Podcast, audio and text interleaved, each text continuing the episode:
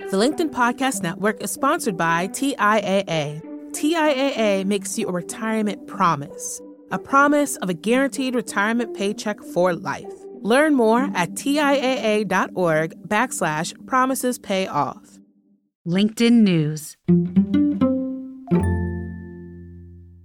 From the news team at LinkedIn, I'm Jessi Hempel, and this is Hello Monday. It's our show about the changing nature of work and how that work is changing us. I have a high voice. When I'm nervous, it climbs even higher. Now, I've always been a little self conscious about it. I remember a colleague of mine at a magazine. He once said to me that I sounded like a baby doll. Now, he meant it as a compliment, I think, or maybe he just said it to say it, I don't know, but it stuck with me. A baby doll is a child's toy. It doesn't even make a sound. A baby doll just sits around and waits for others to play with it.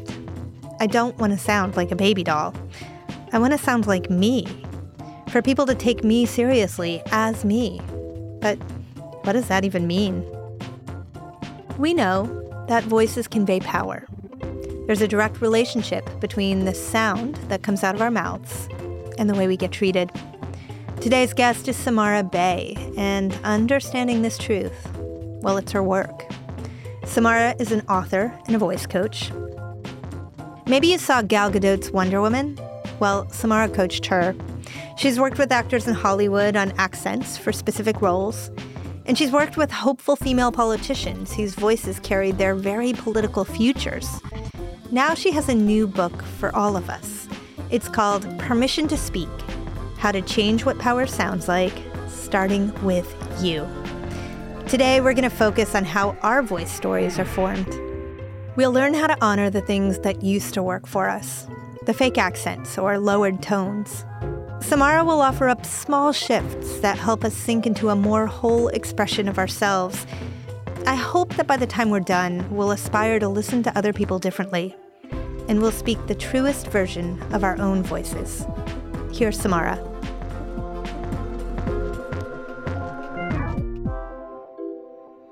We all have a voice story. And some of it is really literal, like, you know, here's where I grew up and here's what my parents sounded like and here's the accent that I knew that I had or here's the accent I didn't know I had until I left.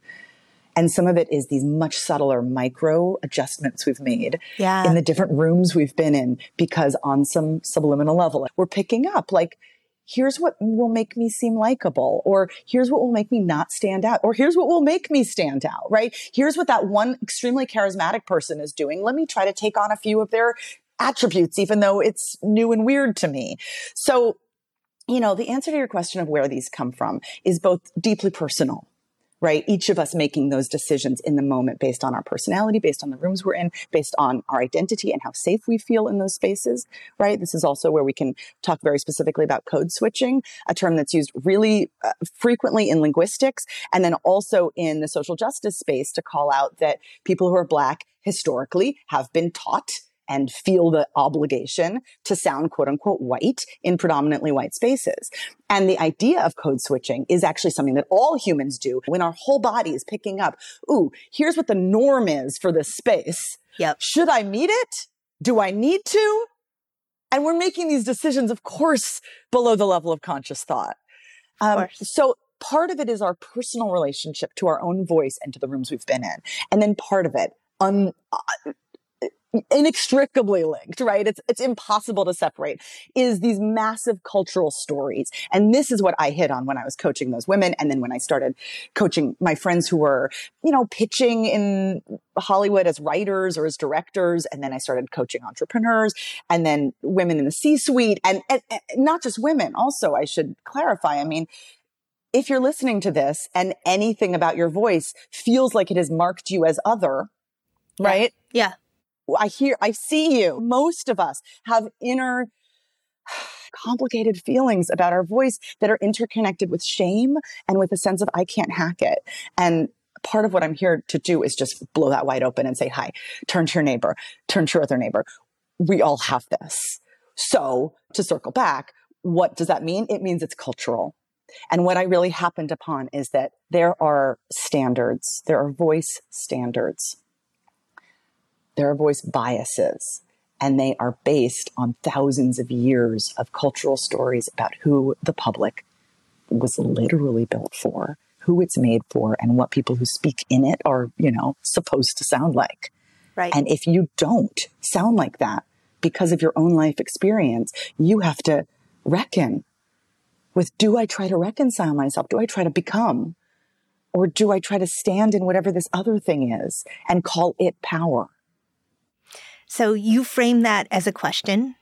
And I will say that I spent the first half of my life um, answering that uh, according to the second path you laid out. How can I make myself sound more masculine, more authoritative, all of the things that I think that success, based on the fact that we've all grown up in the capitalistic patriarchy that we have, success looks like.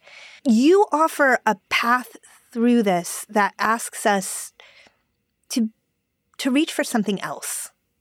And I want you to give me an alternative picture of what power can look like for somebody with my voice. and sound like. Yeah, I love that. Thank you. Yeah, and this is also why this is this is a LinkedIn conversation, right? We're all here because we're interested in what not just the job we have now, but leadership and us might look like and sound like together. And so, yeah, at the heart of this question about our own relationship to our voice is our own relationship to the kind of leadership we would like to see more of in the world and the invitation that we each have to perform, to embody, to be that kind of leadership every time we speak. So if we would like to see a world in which leaders are whole humans, in which leaders can graciously, lovingly make mistakes and also still be strong, how do we do that? Well, one of the ways is by honoring all the parts of our identity that come out when we open our mouth. And also, by the way, listening well to others who are trying to do the same. Because voice bias works both ways, right? Some of us are judging our own voice. I say some very loosely. I mean all. Uh, it's a complicated thing, right? Our relationship to our voice. How are how are we discounting ourselves? How are others discounting us? Is a massive part of this conversation calling out voice bias, checking it is the other. So what does that mean? How do we listen to other people? Even those of us who consider ourselves the most open-minded or progressive are making values judgments based on how people sound every day because we've been trained to do so by these you know, this lovely, lovely primal brain of ours. And we get to do what we do with biases, which is have a second thought after that. Right. Oh, that person has a strong accent. I can't understand them. I, I need to speak to somebody else. Wait, hold on a second is their accent actually too strong? Or are they just showing us what a person who speaks multiple languages sounds like and that they are English right where they stand? And I'm curious. And if I can understand them, then we can have a conversation. Stopping on the idea of what it means to be a good listener when it comes to voice, I want to really take a moment on that idea because it would be very easy to plow into how we can perform our own voices better before mm. we take the time that the topic deserves to think about the intake. And so, first of all, there is listening well. And second of all, there's recognizing bias. And I think that most of the listeners of our show, we're a pretty sophisticated bunch. We understand that there's bias layered around us. Um, I sometimes feel overwhelmed by that. And for me, one thing that I try to keep in mind is I, I'm not going to eradicate all bias. If I can bring my attention lightly to it, if I can create just the littlest bit of space to sit mm-hmm. with it, then then that's moving in the right direction. And there is a gentleness that I try to invite listeners to remember here that taking the pause is the action that will shift things. Taking the pause is a radical act. Absolutely. As we speak, I'm in Puerto Rico at this conference and there was a panel yesterday with a moderator and then two speakers and they had such different styles. They were both black women. They were both well respected in the activism movement space. And one of them had this really declarative sort of poet taking up space voice. And the other was much gentler. And I, I had that moment where I went, Oh, that second person doesn't have quite as strong of a stage presence. And then I had the second moment where have you because I'm me, right? I'm like really, really actively doing this. And I ended up talking about it afterwards to people because other people brought it up and noticed as well. And in that second moment, I thought, this gentler, quieter, lean in, intimate version of taking up space is also a valid way of showing up in the world. And what if more people felt like that was available to them? Right. Right. So so let's turn now to our listener who is thinking maybe I'm a person who's been accused of having vocal fry. You know, maybe I'm a person who feels disconnected from my voice in some way. How do I move toward wholeness in mm. my voice? How do I take up the space that I was given in the world with my voice? There's so many practical answers to that. I am going to start big for a second. One of them is as you do think about your own voice story, uh, the habits you've picked up and why, um, you're allowed to be both loving, compassionate, and also critical. So, what habit did I pick up in order to get by in my first job that made me seem small and that worked? And can I celebrate that that worked. Going up at the end of our sentences is, is a great example of this. There are a billion functions for what's called upspeak, and I am not here to demonize any of them to be clear. And sometimes we pick that up because it's a way of saying, hi, I'm here, I'm present, I have a bold idea, but I don't really know. What do you think? Which is a practical uh, skill when you want to come across as really unintimidating. And it has probably worked for you in certain rooms. And the question is, and now? right? And then how to undo it is its own thing, right? I have a, a, exercise in the book about like throwing an imaginary ball that can kind of help you figure out what your pitch swoops are up, down, and out. But you know the how is is is is easier actually to shift than than sitting in the why you know i have this this origin story for myself really of of how i came into this work which is that when i was 24 I was in the middle of a, graduate acting program and lost my voice. And it was months and I was struggling with how to get my voice back. And I was not sick and I couldn't figure it out. And I finally went to an ear, nose, and throat doctor and they stuck a little camera up my nose and down the back of my throat, which was a feeling I will never forget, Oof. and took a photo of my vocal cords. And from that, it was totally clear what the problem was. I had these little blisters on both sides of the V of our vocal cords where they were hitting in the wrong spot, which is a telltale sign of vocal nodules. And specifically for me, that I was talking a tiny bit too low for what my body wanted. And, you know, why I did it, it took me a while to figure out and a speech pathologist and some thinking. But I think it's pretty clear now that I, in high school on some subliminal level, realized that I looked really smiley and warm and cute and having a little bit of a lower voice kind of juxtaposed against that. But that's not the point. The point is when I got back to class, the day that I got that diagnosis, the guy who was the head of the program stopped the whole class. Everybody turned to me and he said, What was the diagnosis? And I said, very painfully, oh, vocal nodules. I, I have to go on vocal rest. And he said, Ha! Just as I thought. Bad usage. Right? It's like not even a phrase that has deep culturally agreed upon meaning, but I got it in that moment. I the got problem is you, Samara. The problem is you. Self sabotage. What a bummer. For shame. And that shame definitely stuck with me. Why did I do this to myself? Why did I do this to myself? So that is the other part, right? When we get told you speak too high or you say like too much or you have this bad habit of blah, blah, blah. What we hear is you picked up a habit that is now undermining you. Why did you do that, you idiot? So part of, part of the, to answer your question, right? Part of the undoing is to just honor that we did this because it worked in some context. And now we get to figure out what works next. You know, as I listen to you tell that story, I think, okay, here we are. And so many of us, I mean, I throw like in all the time. I use um all the time. And we used mm-hmm. to, in our first season, we edited it out. Mm-hmm. And oh my goodness, I don't even sound like a real person. It's terrible. You don't really trust me as a host until you hear the way that I speak. And I love that because trust is so real in this conversation. It's yes. everything, right? The closer I can get to speaking as I speak, the more you will trust me. And that's implicit. You may not understand why. At the same time, our listeners, myself, we work in the cultures we work in. We want to get ahead. We want to be recognized. We want more authority. We want more money. We want more of all of the things in the cultures we work in. Um, how is honoring the voices that we have and learning to lean into everything that we know about the voices we have, how does that help us?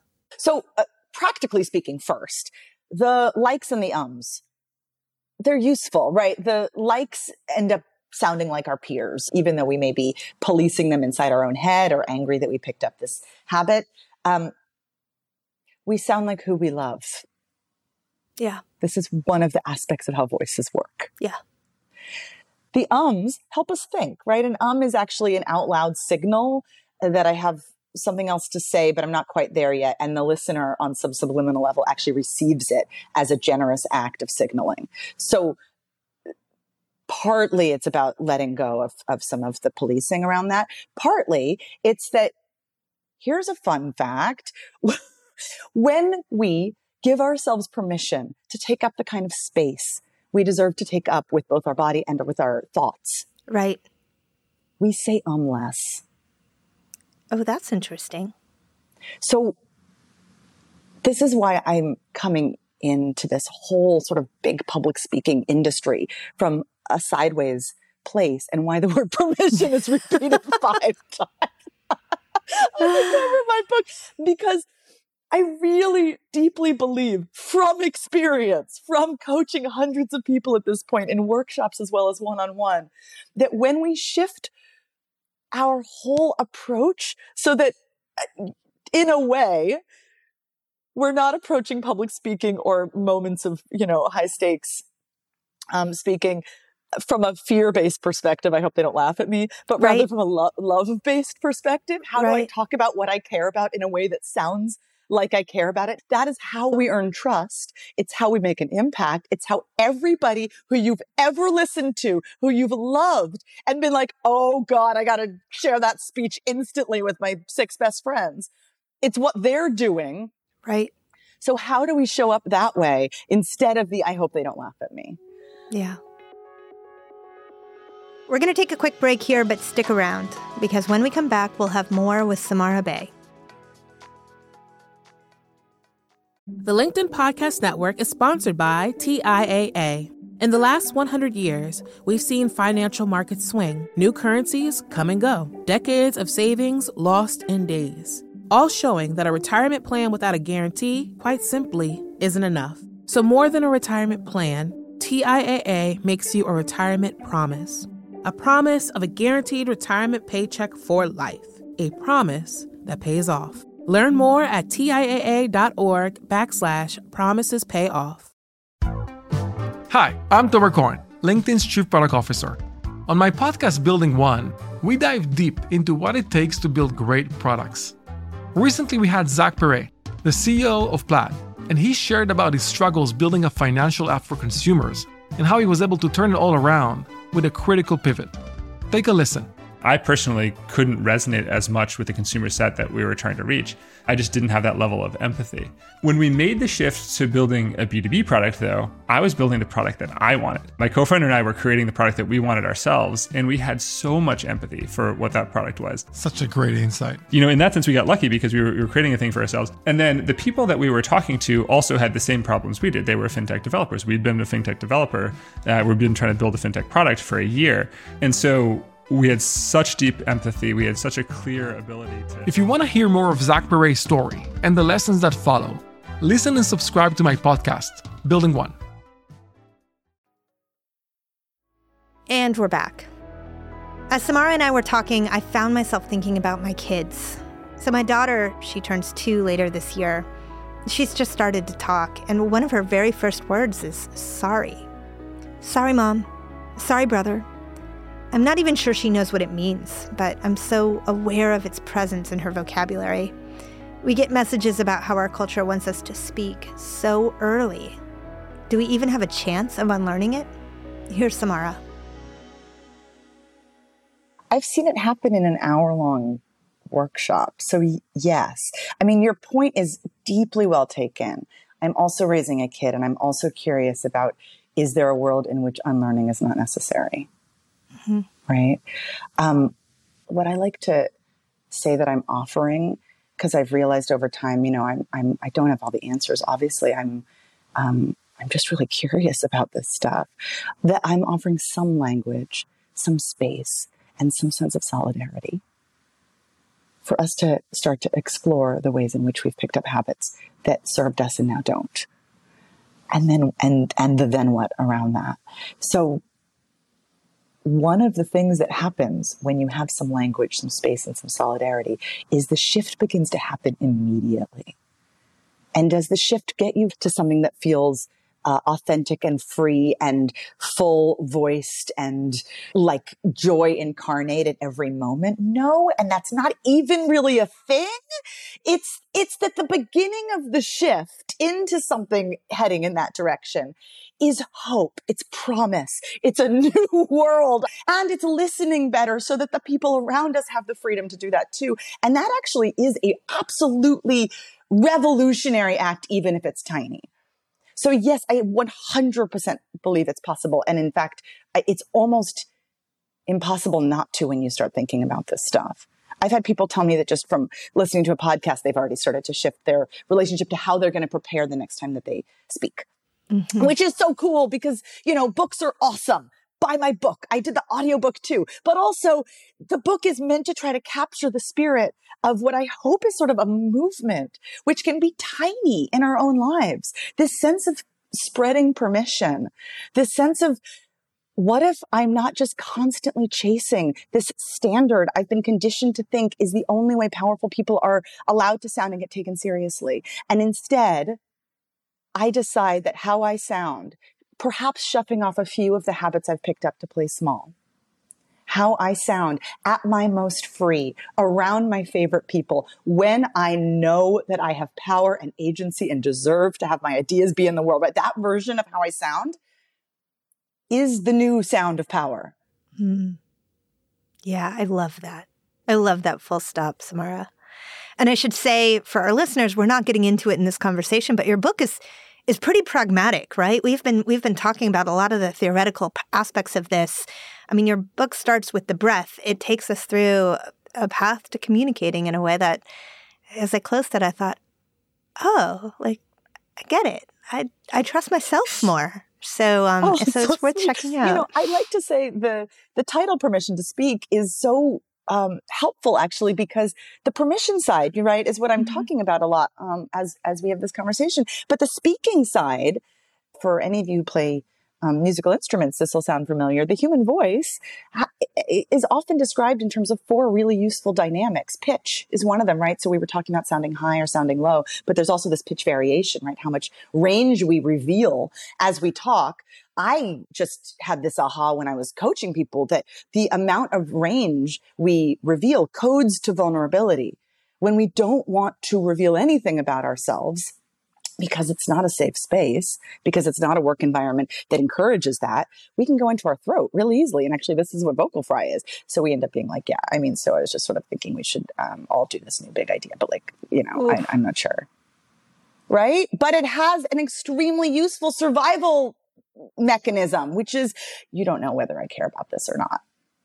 Yeah. Yeah. So I'm protected. And then the opposite, right? I'm not saying we should do some clownish up and down. And I also am not saying that some of the old timey journalistic styles of now we're going to use a lot of pitch just to sound like we're connected is a good thing, right? Uh, it's not, to be clear, it's not. Uh, and some people are still teaching that, and perhaps you should stop because it does not breed trust. But the amount of pitch variation we show when we're actually connected to what we're saying and free, we feel free to share how much we're connected is very revealing. So that's pitch, but then there's also volume, right? Tone, right? Which is, um, can both mean the timbre of your voice. Like I, I was out late last night because I'm in Puerto Rico with a bunch of friends. And so you're hearing that in my voice, but also tone is, um, our orientation to the person we're talking to. Yeah. Do we seem like we're turning towards them or away from them, right? Do we seem playful? Do we seem flirty? Do we seem serious? Do we seem cold, right? Um, tone. And then the final one is uh, speed, pace. Mm. And all of those should be, I think, shifting throughout the day, throughout a single conversation based on the content of the words. But we're often told by the industry of bad advice things like keep your voice low if you want to get taken seriously, low pitched, um, right? Um, but also low volume, right? No one wants right. you to. No one wants you to get so connected that you're talking loudly unless you're in a pulpit situation. Um, but also, if you Google how to sound authoritative, uh, the internet will tell you 75% your uh, natural pace, please. Yeah. Well, I, as you talk, I just think, well, um, Samara, Siri always sounds the same. I wrote a lot about the sort of how these technologies assumed the voices that they have. And the short answer to how they assume the voices that they have is the marketers decided, not the technologists. And the marketers mm. decided because all the research suggests that men like to hear women tell them um, helpful things. And women prefer to hear women tell them helpful things. In fact, if you are talking to a uh, like a banking system and the banking system is using automated messages to walk you through you know various helpful things those will be female automated messages but sometimes you will be switched to a male voice when it's time to make a transaction even though it's just another computer voice right um, which is all to say, like our technology actually is busily replicating all of the biases that you um, are asking us to rethink and perhaps consider undoing. And it, it leaves me wondering then, like, what that technology is communicating back to us as we evolve our own voices. Everything that you just said maps directly onto power. So we don't necessarily want a woman telling us what to do when it comes to that final transaction, right? Or what kind of a movie we're listening to. Yeah. The decisiveness is given to men, right? And the invitation is given to women. Yeah. That might be too much of a reduction. But yeah, I mean, absolutely. And I've, I've read those articles as well about what Siri is reinforcing. And, um, I think in many ways, right, the the tech world and the marketing world outside of tech is reinforcing biases because a quick win is a quick win. And this is how capitalism works. And if we want to really go there, I think that this book is a um, public speaking and our relationship to our voice at scale through a social justice lens. And that requires that we consider the ways in which not just white supremacy and patriarchy and capitalism have influenced us, but colonialism as well, the ways in which we are continuing to tell the story that a certain person is more powerful than another. And if we would like to decolonize our world and live in one that is more joyful, more in touch with the world, feels good on the inside, um, well, we have to look at our biases and the way that they're built into all the things that we are using on a daily basis. Yes. Yes. Um, not not just we have to, we get to, right? This is mm. this is something that we aren't obligated to do. This is an opportunity that that stretches out before us and and with that I want to bring us to you know the theme of our our programming for this entire year is pragmatic optimism. And so with that I want to ask you by way of closing Samara, do you consider yourself to be an optimistic person? Deeply, deeply. And in fact, I sold this book in March of 2020 and the clock started on writing this thing. And it was hard. I mean, it was hard for all the reasons that book writing is hard. Plus, you know, I was home with an at the time four year old as the world shut down. And it was a it was an active practice to sit down at the computer every day that I had, you know, a chunk of time to write and think to myself, what is the invitation to the world that I would like to live in? And can I connect to that before I start any words on the page? And I, I worked that muscle really, really hard. Yeah. That was voice coach and author Samara Bay. Check out samarabay.com for more information on her work. Or, and it's been a while since I've been able to say this, come to office hours and meet her yourself.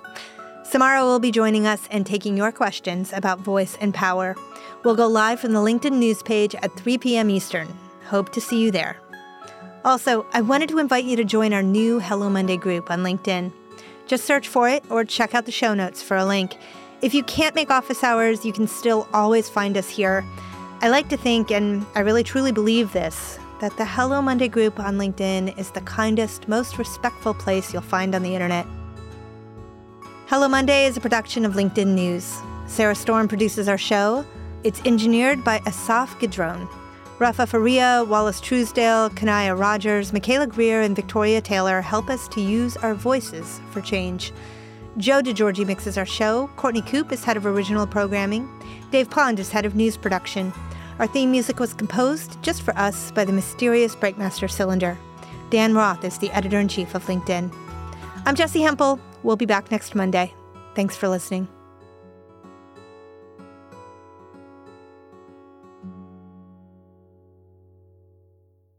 Sorry, Mom. What are you sorry about? Sorry, Mom. What are you sorry about, though?